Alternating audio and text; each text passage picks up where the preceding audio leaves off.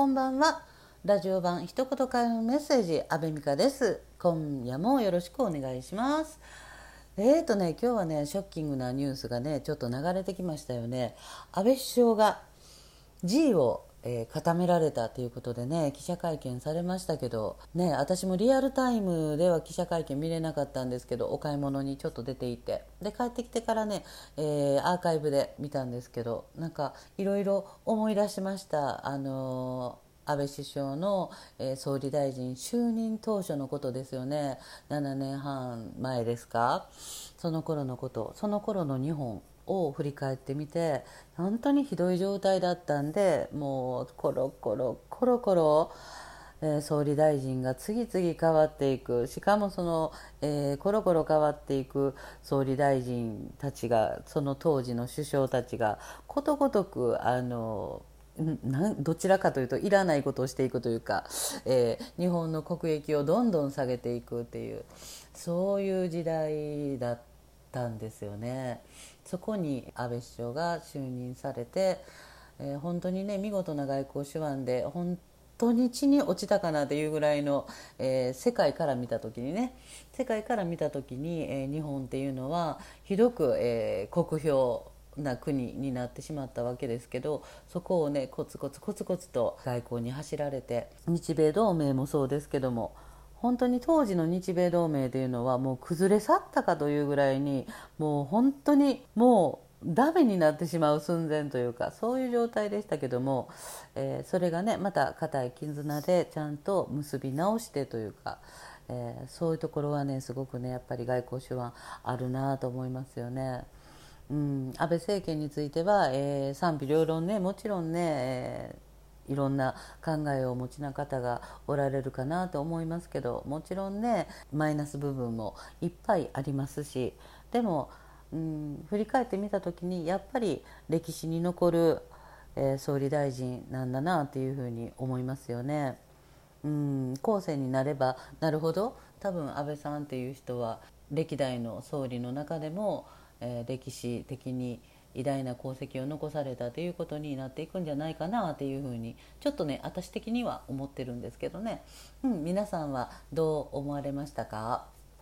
はい今日は、えー、一言会話メッセージですけども目の前の、えー、芸術的にやっていることお仕事だったりとか趣味とか習い事とかいろいろありますよね。現実社会の中で、ね、主婦の方だったら家事をやられてたりとか。でそういうことが、えー、あなたがもしなりたい自分あるべき自分っていうことを設定されていたとしたら全く関係のない行動を今取られていたとしてもちゃんとリンクしてそこにつながっていってるんですよっていうそういうお話をしたいかなっていうふうに思ってます。明確な夢を掲げててはっきりとなりたい自分こうありたいっていうこと未来はこうありたいんだっていうことをね決めてらっしゃる方ほどね現実を振ってみた時にもう全然追いついてないとか、えー、全全く関係のないことを今一生懸命やってるけどもこの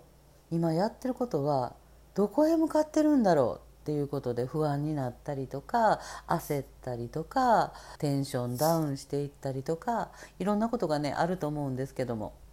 で実はねその、えー、無駄なことをやっているように感じるっていうその感じることをやめると見事にリンクしていくっていうそういう話なんですね。えー、実は、えー、あなたがこうなりたいんだこうあるんだっていうことをストンと設定を入れられたらそれが明確であればあるほど今日、え、家事をするにしても、え、バイトに行くにしてもパートに出るにしても、え、お勤めのね会社に行かれるにしても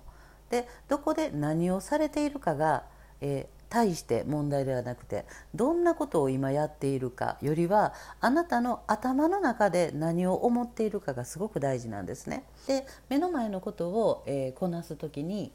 あなたの頭の中で全然関係ないことをやっていて無駄に感じるっていうふうに思っていたとしたらあなたの未来のあるべき姿理想のあなたとはリンクが途絶えてしまうんですね。本来はこれはつながってるもんなんですねどんだけ目の前のことが夢と関係のないことに見えていたとしてもこの関係がなさそうなことも実はそこに向かうプロセスなんだっていうことを分かってやっている方は見事にリンクしていくんですね。でそのリンクの仕方っていうのはとても面白くて関係がなさそうなお店でバイトしていたりとかお勤めしていたりとかなんかえそれこそインターネットでネットゲームをしていたりとか何をしていたとしてもそこにポンとチャンスが現れたりとかそれをやっていなかったらこのことに気づけなかったから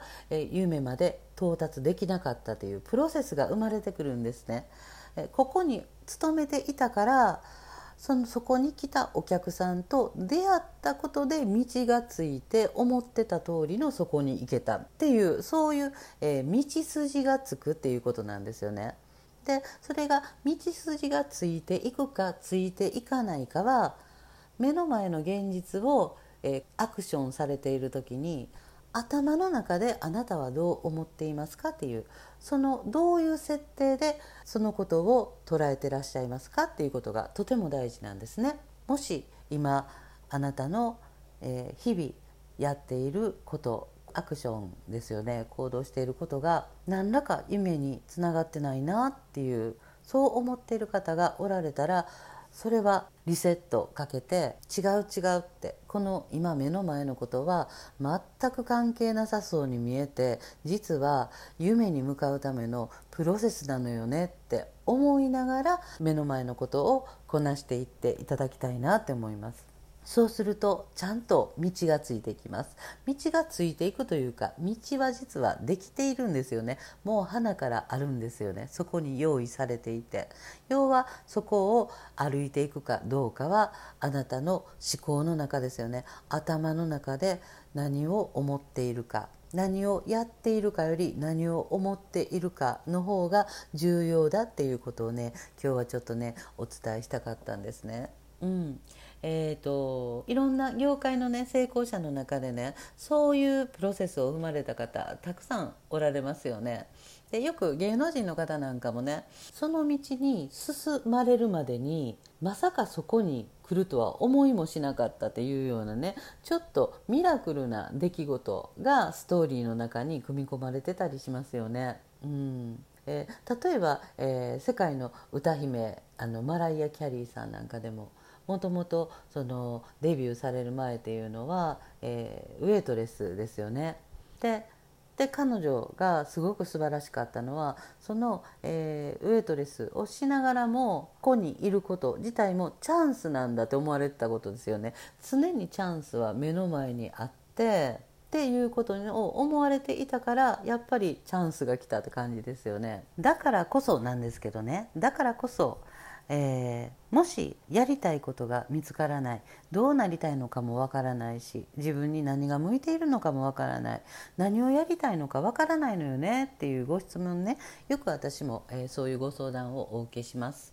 でそういう方はだからこそなんですけど目の前のことを楽しんでください。これは私に向いてるのか向いてないんじゃないかとかそんなとこを、えー、ぐるぐると、えー、思い巡らすんじゃなくってとりあえずできることをワクワク楽しんでやる。でそのことが次のワクワクにつながっていくんでで、えーと、ワクワクっていうとついついね誤解しがちなのが、ワクワク楽しいことっていうふうに思われる方が多いと思うんですね。巷であのワクワクっていう言葉がねすごく言われますし昔はねあのバシャールとかの影響でスピリチュアルな方がね、えー、ワクワクワクワクという言葉をたくさん使いましたけど今はね、えー、スピリチュアルな方じゃなくてもワクワクしましょうということをねたくさんの方が言われますよね。このワクワクっていうのは、えー、ワクワク楽しいことっていうこともあるんですけどそれだけじゃなくてね一番重要なことは、え集中できることなんですよね。夢中になれることです。ワクワクイコール無我夢中って思われると分かりやすいんじゃないかなと思います。例えばやりだしたら時間も忘れてご飯を食べるのも忘れてもうあっという間に時間が経過していたのっていうことこれワクワクなんですよね。そういうワクワクっていうことをチョイスされること。そのことが次のワクワクにつながっていってってあなたはやりたいことなりたい自分を探さなくてもちゃんとそこに導かれていきますよっていうことです。はい今日はこの辺で、えー、終わりにしたいと思います。ぜひワクワクをチョイスしてください。阿部美香でした。